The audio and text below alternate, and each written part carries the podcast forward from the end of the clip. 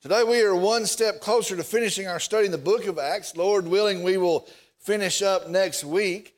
Uh, I found out this week, I looked and found we started on August 2nd, 2019. So, off and on, mostly on, we've been in the book of Acts now for three years. Well, we're about to wrap that up uh, next week. Well, today, as we set the stage for our conclusion, I want to remind us today, I want us to be sure of this today. The world needs the gospel preaching church. The world needs the gospel preaching church. Our world, in the sad shape that it is in, needs the truth of the hope that we have in Jesus Christ. Now, look around today, watch the world today, survey the world today. It needs the hope that we have in Jesus Christ. And the church is the protector, is the pillar, is the proclaimer of that hope. The world needs the gospel preaching church today. Are you with me? The world needs the gospel preaching church. But more than that, don't miss this, but more than that, we need the gospel proclaiming church. You do. I do. We need the church. We need the church. Friends, I want to tell you, it is a sad thing when we lose sight of the value of the church in our lives. And I'll just tell you very honestly, we suffer, we are hindered when we fail to understand the value of the church in our lives. The world needs the church, yes, but we need the church. Well, today in our verses, as we wrap up our study, today in our verses, we're going to reaffirm that in Scripture. The Bible is going to reaffirm that for us. Our message today is very plainly called you need the church. You need the church. We're in Acts chapter 28, the last chapter of Acts. Acts chapter 28, today, verses 1 through 20. Verses 1 through 20. I'm going to ask if you would, if you'd stand with me in the honor of the reverence of the reading of God's word. Acts chapter 28, beginning in the first verse. When they had been brought safely through, then we found out the island was called Malta. The natives showed us extraordinary kindness, for because of the rain that had set in and because of the cold, they kindled a fire and received us all. But when Paul had gathered a bundle of sticks and laid them on the fire, a viper came out because of the heat and fastened itself on his hand. When the natives saw the creature hanging from his hand, they began saying to one another, Undoubtedly, this man is a murderer. And though he has been saved from the sea, justice has not allowed him to live. However, he shook the creature off into the fire and suffered no harm. But they were expecting that he was about to swell up or suddenly fall down dead. But after they had waited a long time and had seen nothing unusual happen to him, they changed their minds and began to say he was a god. Now, in the neighborhood of that place where the lands belonging to the where the lands belonging to the leading man of the island, named Publius, who welcomed us and entertained us courteously for three days. And it happened that the father of Publius was lying in bed, afflicted with recurrent fever and dysentery. And Paul went in to see him, and after he had prayed, he laid his hands on him and healed him. After this had happened, the rest of the people on the island who had diseases were coming to him and getting cured. They also honored us with many marks of respect. And when we were setting sail, they supplied us with all we needed. At the end of three months, we set sail on an Alexandrian ship which had wintered on the island and which had the twin brothers for its figurehead. After we put in at Syracuse, we stayed there for three days. From there, we sailed around and arrived at Rhegium. And a day later, a south wind sprang up, and on the second day, we came to Puteoli. There we found some brethren and were invited to stay with them for seven days. And thus we came to Rome. And the brethren, when they heard about us, came from there as far of the market of Appius and three inns to meet us. And when Paul saw them, he thanked God and took courage. When we entered Rome, Paul was allowed to stay by himself with the soldier who was guarding him. After three days, Paul called together those who were the leading men of the Jews. And when they came together, he began saying to them, Brethren, Though I had done nothing against our people or the customs of our fathers, yet I was delivered as a prisoner from Jerusalem into the hands of the Romans. And when they had examined me, they were willing to release me because there was no ground for putting me to death. But when the Jews objected, I was forced to appeal to Caesar. Not that I had any accusation against my nation. For this reason, therefore, I requested to see you and to speak with you, for I am wearing this chain for the hope of Israel. Let's go to the Lord in prayer. Dear Heavenly Father, we come today and we are thankful for you. We are thankful that on this day that you are unchanged, on this day that you are our hope, that on this day you are our peace, on this day you are anchor that has not moved. And so we can come today and say, Lord, we trust you because you're trustworthy.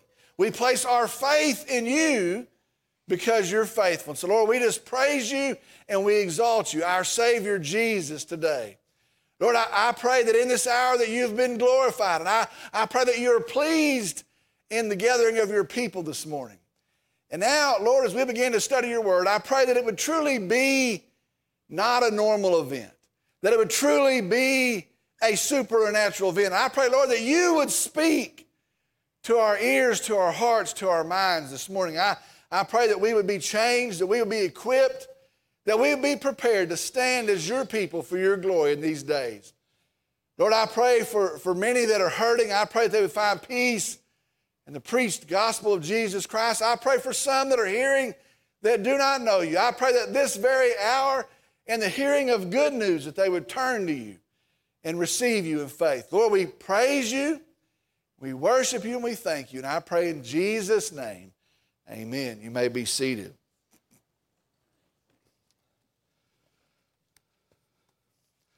Again, this morning, as we are closing out the book of Acts, as we are setting up the last sermon, the last message for next week, uh, as, we are, as we are doing that, I want to bring into view this morning four truths that we need to remember about the church. Now, over the course of our study, we've learned a lot of things about the church.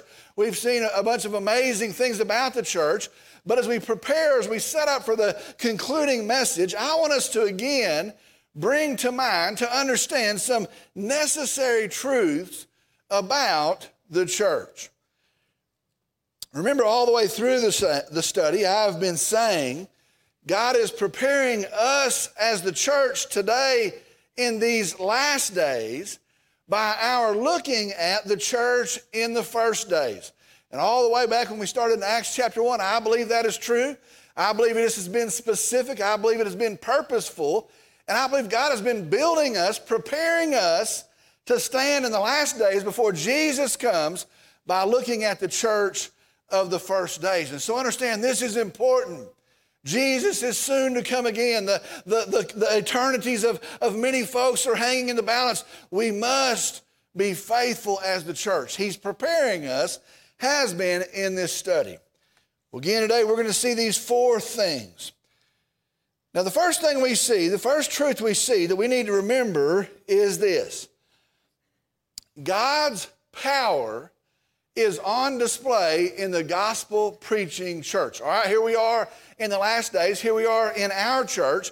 We need to remember God's power is on display in the gospel preaching church. Friends, be sure today and understand the church is a powerful thing.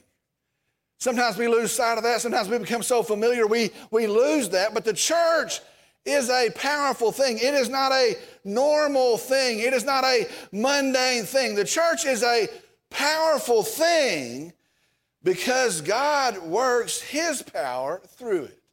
So the church is a powerful thing. Woe to us if the church ever becomes a normal thing.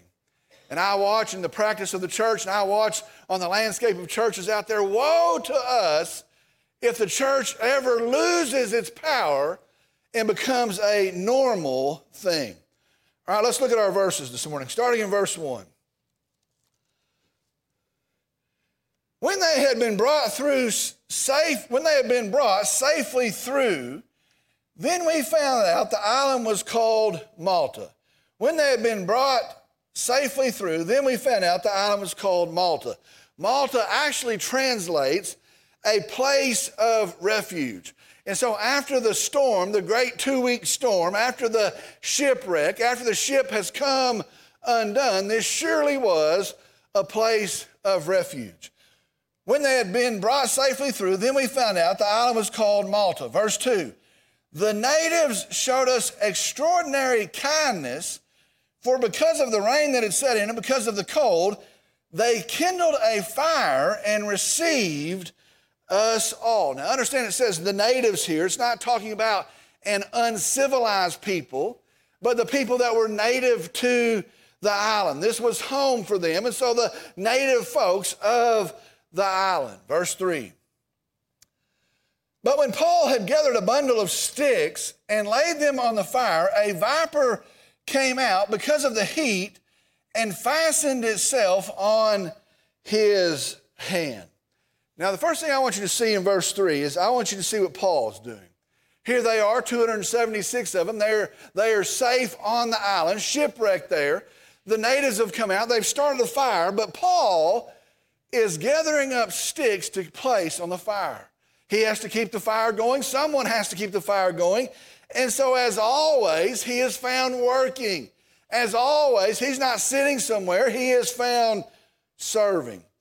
Bible says a poisonous snake has attached to his hand. Now, it had been cold. I'm sure it was hiding there in the sticks.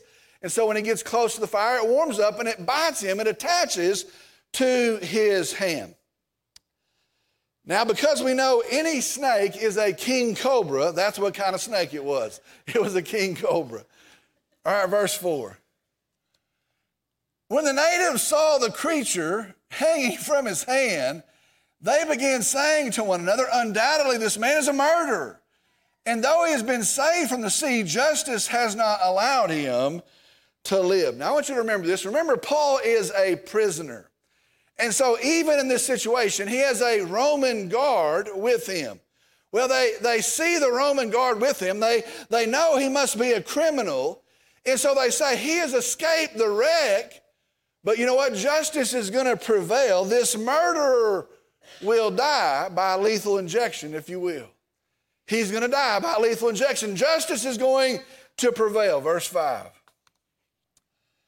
However, he shook the creature off into the fire and suffered no harm. Verse 6. But they were expecting that he was about to swell up or suddenly fall down dead. But after they had waited a long time, and had seen nothing unusual happen to him, they changed their minds and began to say he was a god. They, they knew the snake was poisonous. They had never seen anybody that could be bitten and shake it off and live. And they're waiting to see if he swells up, if he dies. And when he doesn't, they declare he must be not a murderer, not a criminal, he must be a god. Verse 7. Now, in the neighborhood of that place were lands belonging to the leading man of the island, named Publius, who welcomed us and entertained us courteously for three days. Publius is the name of the Roman governor of the island. And so understand, it is a Roman official who oversees the island, who rules over the island.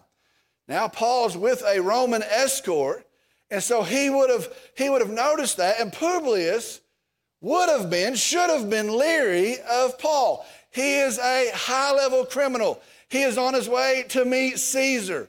He should have been leery of Paul. Verses 8 through 10. And it happened that the father of Publius was lying in bed, afflicted with recurrent fever and dysentery. And Paul went to see him, and after he had prayed, he laid his hands on him and healed him. After this had happened, the rest of the people on the island who had diseases were coming to him and getting cured. They also honored us with many marks of respect when they were setting sail. They supplied us with all we needed. Now, I want you to catch all of this, see all of what's happening here. God is working here in this church. God is working. He said they would survive the crash back when they were on the ship. They've all survived the crash. Paul's been bitten by a poisonous snake, as a witness, Paul survives and is able to testify to the gospel. There's no harm done to Paul. More than that, the Bible tells us Paul heals Publius's father. Not just that, after that word gets out, it says the rest of the people, all of those people that were sick, were also coming and being healed. Understand this God is powerfully working, God is clearly working. Folks, do you know God powerfully works through the church? God powerfully works through His church. He empowers it. Acts chapter 1, verse 8 says, But you shall receive power. One of my favorite set of verses, Ephesians chapter 3, verses 20 and 21. Listen to this. Now to him who is able to do far more abundantly beyond, exceedingly abundantly, is how that translates. Now, to him who is able to do far more abundantly beyond all that we ask or think, according to the power that works within us, to him be the glory in the church and in Christ Jesus. Now, was that just for then? Was that just for long ago? No, it says to all generations, forever and ever, amen. God works powerfully in the gospel proclaiming church. Isn't that what we need? Isn't that what we want to be a part of? We, we need that church. God works powerfully through his church. We need the church. First thing, God's power is on display in the gospel preaching church. The second thing we see this morning is this God's gospel is known through the gospel proclaiming church. God's gospel is known through the gospel proclaiming church. Now, how does, how does the world, think about this, how does the world hear about Jesus? How, how does the world know about Jesus? The truth of Jesus, that they might hear and receive Him by faith, that they might be saved? Be very certain this morning, it is only through the gospel proclaiming church. You know what? You can go outside and you can walk around through nature and you can see all that God created, and you might be aware there is a God. You have enough information there to know there is a God. But you know what? If you're going to hear about Jesus, it's going to be in the proclamation of a faithful, proclaiming church. Let me ask you a question. So, do you see why Satan tries so hard to mess up the church? And that, that, you see how hard it is in the church, how Satan comes and he attacks the church. It's because the message is heard through the faithful proclaiming of Christ's church. See this in the New Testament, the gift of healing was given to the apostles to confirm the apostle. Here's this guy, and he shows up claiming to be speaking for God. The gift of healing was to confirm the apostle. Well, isn't that what's happened here? Paul comes, he heals these folks, and it confirms him as an apostle. Not only that, the gift of healing was given to confirm and to validate the gospel message, the claims of the gospel. Here's this guy, and he claims that there is hope in Jesus Christ, that he has died for sins, that he has risen from the dead. Why would we ever believe that? Well, the gift of healing was always, is always to confirm the truth of the gospel. It's not for no reason, it is to validate the truth of the gospel. Paul was on this island three months. Now, we're going to see that in just a second. Let me assure you what he did there for that three months. He preached Jesus Christ. He preached Jesus, the sacrifice for sinners. He preached Christ, the crucified for sinners. He preached Him raised, risen from the dead, the hope of people. I promise you, He preached about his Savior. And you say, well, where do you get that? How do you know that? Go back to this account of Acts. He never did not preach the gospel of Jesus Christ. They could threaten him, he preached the gospel. It could be hard, he preached the gospel. He was never silent about the hope of Jesus Christ. Let me tell you this. Wouldn't it be awesome for it to be said, and man, this ought to be our prayer. This ought to be our hope. This ought to be our desire. Wouldn't it be awesome for it to be said, you can't get near the people of Calvary Baptist Church and not hear the gospel? They're ate up with it. They're kooks. That's all they ever talk about. You can't get near the people of Calvary Baptist Church, no event that they have, no service that they sit in, not at any time. You can't get near them and not hear the good news of the hope of Jesus. Well, isn't that how it is with Paul? May we be that type of church. All right, verse 10. I want to look at this verse again. They also honored us with many marks of respect.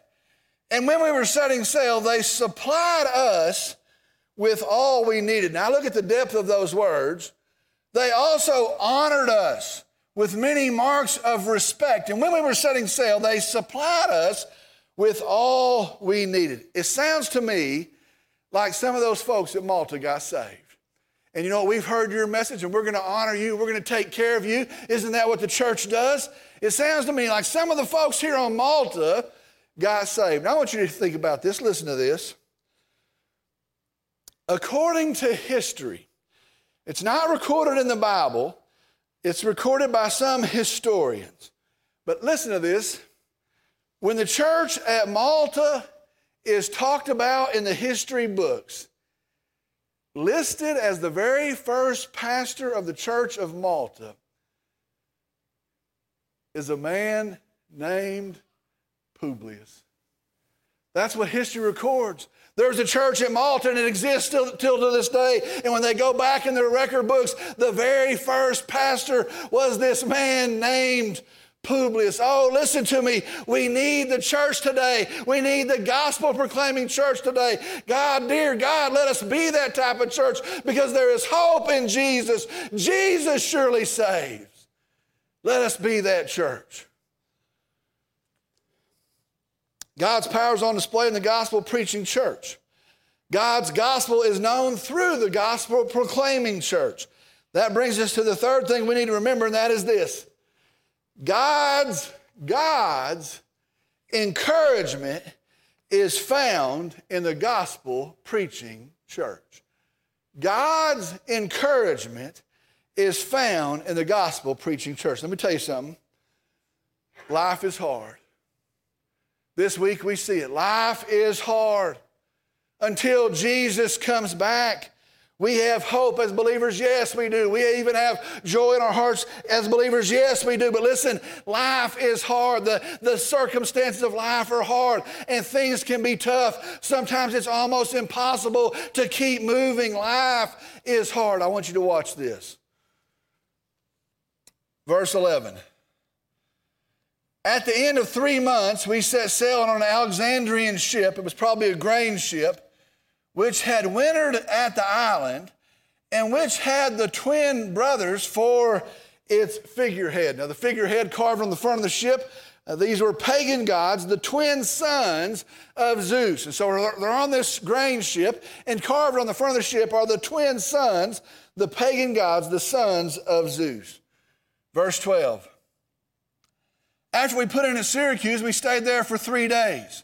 From there, we sailed around and arrived at Rhegium, and a, and a day later, a south wind sprang up. And on the second day, we came to Puteoli. Verse 14, there we found some brethren, talking about believers. There we found some brethren, and were invited to stay with them for seven days. And thus we came to Rome. That's how we got to Rome. Verse 15. And the brethren, the believers, when they heard about us, came from there as far as the market of Appius and three inns to meet us. And when Paul saw them, he thanked God and took courage. One of the last steps is this town, Puteoli. It says there were brethren there, there were believers there, the gospel had already reached there, the good news had already been received there, there's already a church there. And so when they go there, they find these believers. It says they stayed there a week. And then it says after that, then they got to Rome. Once they're in Rome, it says there are more believers there. God's word has gone out, it has been faithful, there's been converts, there's a church already existing there.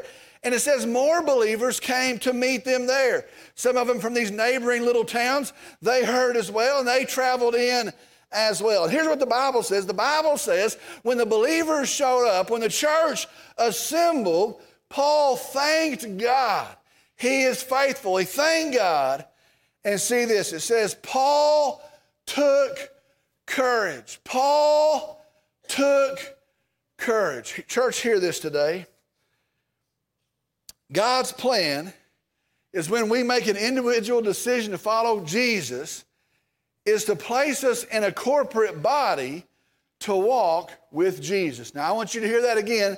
Be sure of that. God's plan is that when we make an individual decision to follow Jesus, you have to make that decision. I have to make that decision. When we make that individual decision, his plan is to place us in a corporate body to together walk with Jesus. Now, what that means, I want you to hear this. What that means is we are better together. We are stronger together. We are encouraged as believers when we are together. The Bible tells us in the Old Testament a cord of three is not easily broken. Friends, what about a cord of 10? What about a cord of 50? What about a cord of 200? We are better together. Be sure of this. Satan's ploy and Satan's plan, especially in these days, Satan's plan in these days, one of them is to separate you from the fellowship of the church. Now, I am not talking about other folks. Sometimes we say, well, they need to hear that. They need to be sure and note that. I'm talking about you. Satan's plan is to take you and to separate you from the fellowship of the church. And maybe you're too busy. Maybe you got other pressing things to do. Maybe you've become apathetic. Maybe you're distracted. Maybe you're mad. Satan doesn't care the reason. His goal is to separate you out of the fellowship of the church.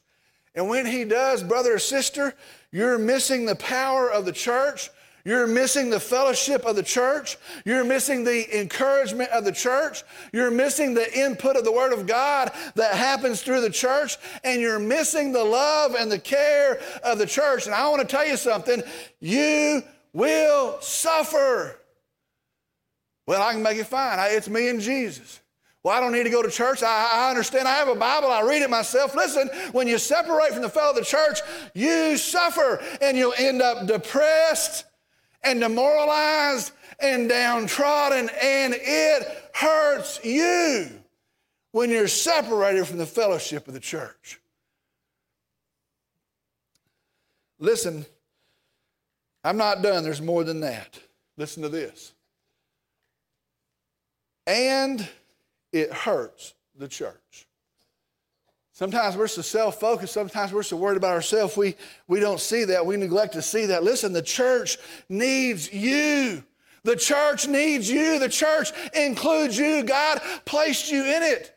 God needs the, the church needs the encouragement that you would bring. The church is strengthened when you're in the fellowship of the church. And listen to me, you're not the only one hurt, but at the most critical time in human history, when the world needs the gospel preaching church, you in your absence hurt the church. See that today. You hurt when you're out of the fellowship of the church. You can't stand for that. But at the exact same time, the church needs you. We need the church. That brings us to the fourth thing. Fourth thing is this we need to remember this God's purpose steers the gospel preaching church. God's, boy, in this day, man, this is, this is something we need to hear. God's purpose steers, directs the gospel preaching church. Let me tell you something. Today, we live in a misdirected world. We, we do. We live in a misdirected world. And we live, and you look around today, we live in a world where we are chasing everything. We got to get this done and this done, and we got to add this to our, to our resume, and we got to do these things. And we're chasing everything. We're serving everything. I belong to this and I belong to that, and I do this, and we're serving everything. But the thing that matters We, we're the most misdirected generation ever. And you watch, we go and we go and we move and we move and we strive and we strive. And really, what really matters, we're accomplishing nothing. Honestly, isn't that our day? All the stuff we're doing, all the stuff we've got going on, all the stuff we're doing, how's crime? It's down, isn't it? How's the economy? Secure, isn't it? How's the home? It's, it's prospering, isn't it? How, how are the kids? They're thriving, aren't they? No. We're so misdirected today. We're serving everything. We're chasing everything but the thing that matters. And look around, it is not paying off. Starting back in verse 16, reading down to verse 19. When we entered Rome, Paul was allowed to stay by himself with the soldier who was guarding him. After three days, Paul called together those who were the leading men of the Jews, and when they came together, he began saying to them, Brethren, though I had done nothing against our people or the customs of our fathers, yet I was delivered as a prisoner from Jerusalem into the hands of the Romans. And when they had examined me, they were willing to release me because there was no ground for putting me to death. But when the Jews objected, I was forced to appeal to Caesar, not that I had any accusation against my nation. I want you to see this. Paul's in Rome. He's made it all the way to Rome. He's in Rome. The Bible says he's hanging out with the believers there, he's with the church there. And I want you to see this. What does he do? What does he do? He calls together the Jewish leaders. Now, I, I, I can't believe this. Here he is. He's made it to Rome. He's got a trial coming up. He's with the believers. He's encouraged in their fellowship, and he calls together the Jewish leaders. Do you know for 25 years, that's how long it's been, for 25 years since the road to Damascus, do you know who has caused Paul's problems? It's been the Jews. Do you know who's put him in jail? It's been the Jews. Do you know who stoned him? It was the Jews. Do you know who has beaten him? It's the Jews. Do you know who's lied about him? It was the Jews. And good grief, Paul, what are you doing here? He calls up the Jews. Verse 20. For, this is what he says to them. For this reason, therefore, for this reason, therefore, I requested to see you and to speak with you, for I am wearing this chain for the sake of the hope of Israel. Now, Paul is chained to a guard there. It's how he's going to spend his two years, it's how he's going to spend his time there in Rome, chained to this guy. He says to the Jews, I have requested to see you. Why? Because I'm wearing this chain, chained to this guy, for the sake of the hope of Israel. Now, listen to me. I want you to see this. Stay with me. Paul says, I am here. I am here. I'm doing all of this. I've been shipwrecked. I've been abandoned. I've been unfriended. I've been bitten by a dadgum cobra, and I am here, not free, but chained to this guard. See my chains. I've done all of this, he says, for the sake of the hope of Israel. Friends, hear me today. The hope of Israel is the promise that was made to Israel. It is the Savior. It is the Messiah. It is the only one that could redeem Israel, and his name is Jesus. Paul says, You want to know why I've endured all this? You want to know why I'm here today? You want to know why I've called you together? It is the person of Jesus. Folks, listen to me. We serve Jesus. Our priority is Jesus. We follow and we love and we proclaim Jesus, and He is the direction of the church. He is our direction as we move with the church. That's why we need the church. I'm going to tell you this any, any other thing you join up with, any ever other endeavor you participate in, it's going to follow somebody else. It's going to lead somewhere else. It's going to serve somewhere else. But the church is directed by Jesus. And when you get in the church, your direction is Jesus. All of that to say this you need the church.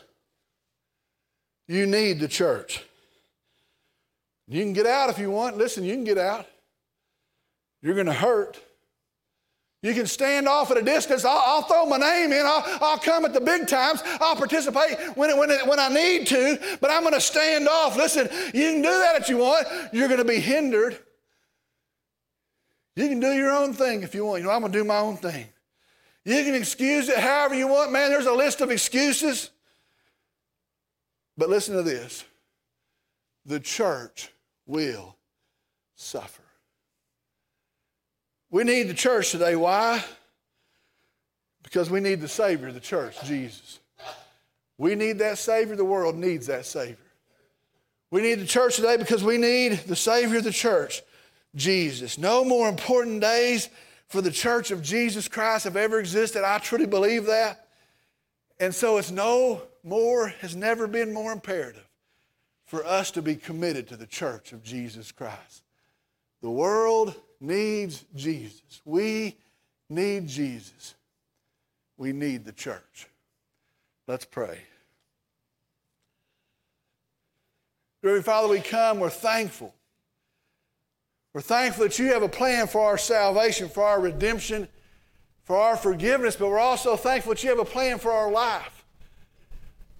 So we walk with you as we go through hard days and, and, and good days and, and long days and fast days that we have a plan, and, it, it, it's a plan where you put us with people to encourage us, to lock arms with, and to uphold your truth with, and to, to preach loudly with, to comfort each other, and then to comfort the world through the proclamation of the gospel.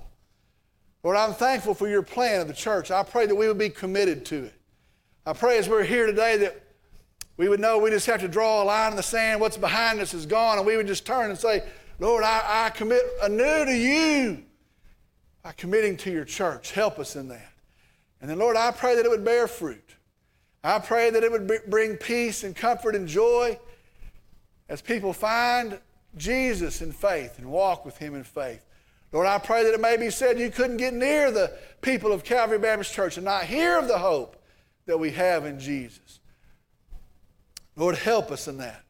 Build us in that, shape us in that. Lord, I pray for some that are here today that are hearing all this and that do not know you. I pray, Lord, today that they would turn to you.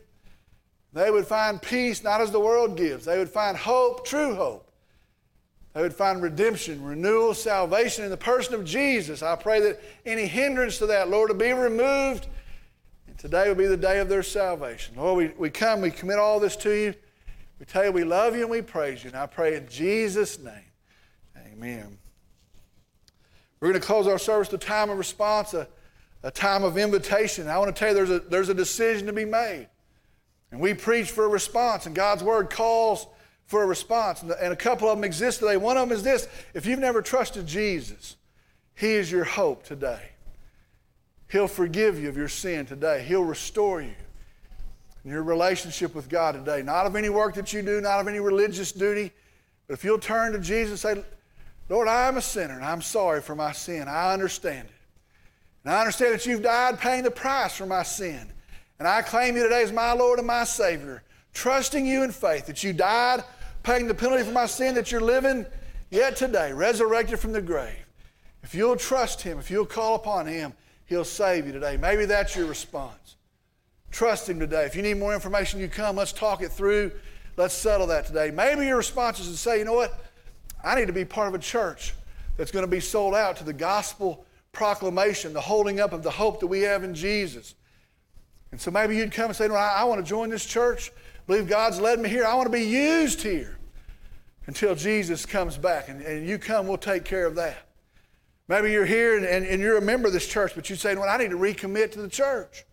I need to recommit and say, you know what, I want to be used here and, and I want to be encouraged here, yes, but I want to be an encourager, a, a person that strengthens other, that together we carry out the good news of Jesus. Maybe you're here and you've made a decision, maybe it was recently, maybe it was further back in time, but you've never in believer's baptism. In obedience to Christ, you need to say, you know what, I need to be baptized. The Bible says it's always after salvation, never before, never part of it. And so you say, well, I know what it is to be saved, and I want to come and I want to testify to what we believe of Jesus. And we'll set a day that'll be a great day of celebration. Maybe you're here and you just want to come pray at an altar. Maybe you want to lift somebody up in prayer and you want to come do it here in humility at an altar. Maybe you want to come pray with me. I'll be here at the front. If you have a decision to make, God's speaking to you, you step out. and You come on. As we stand and sing, I'll meet you here. You step out. and You come on. I'll meet you here.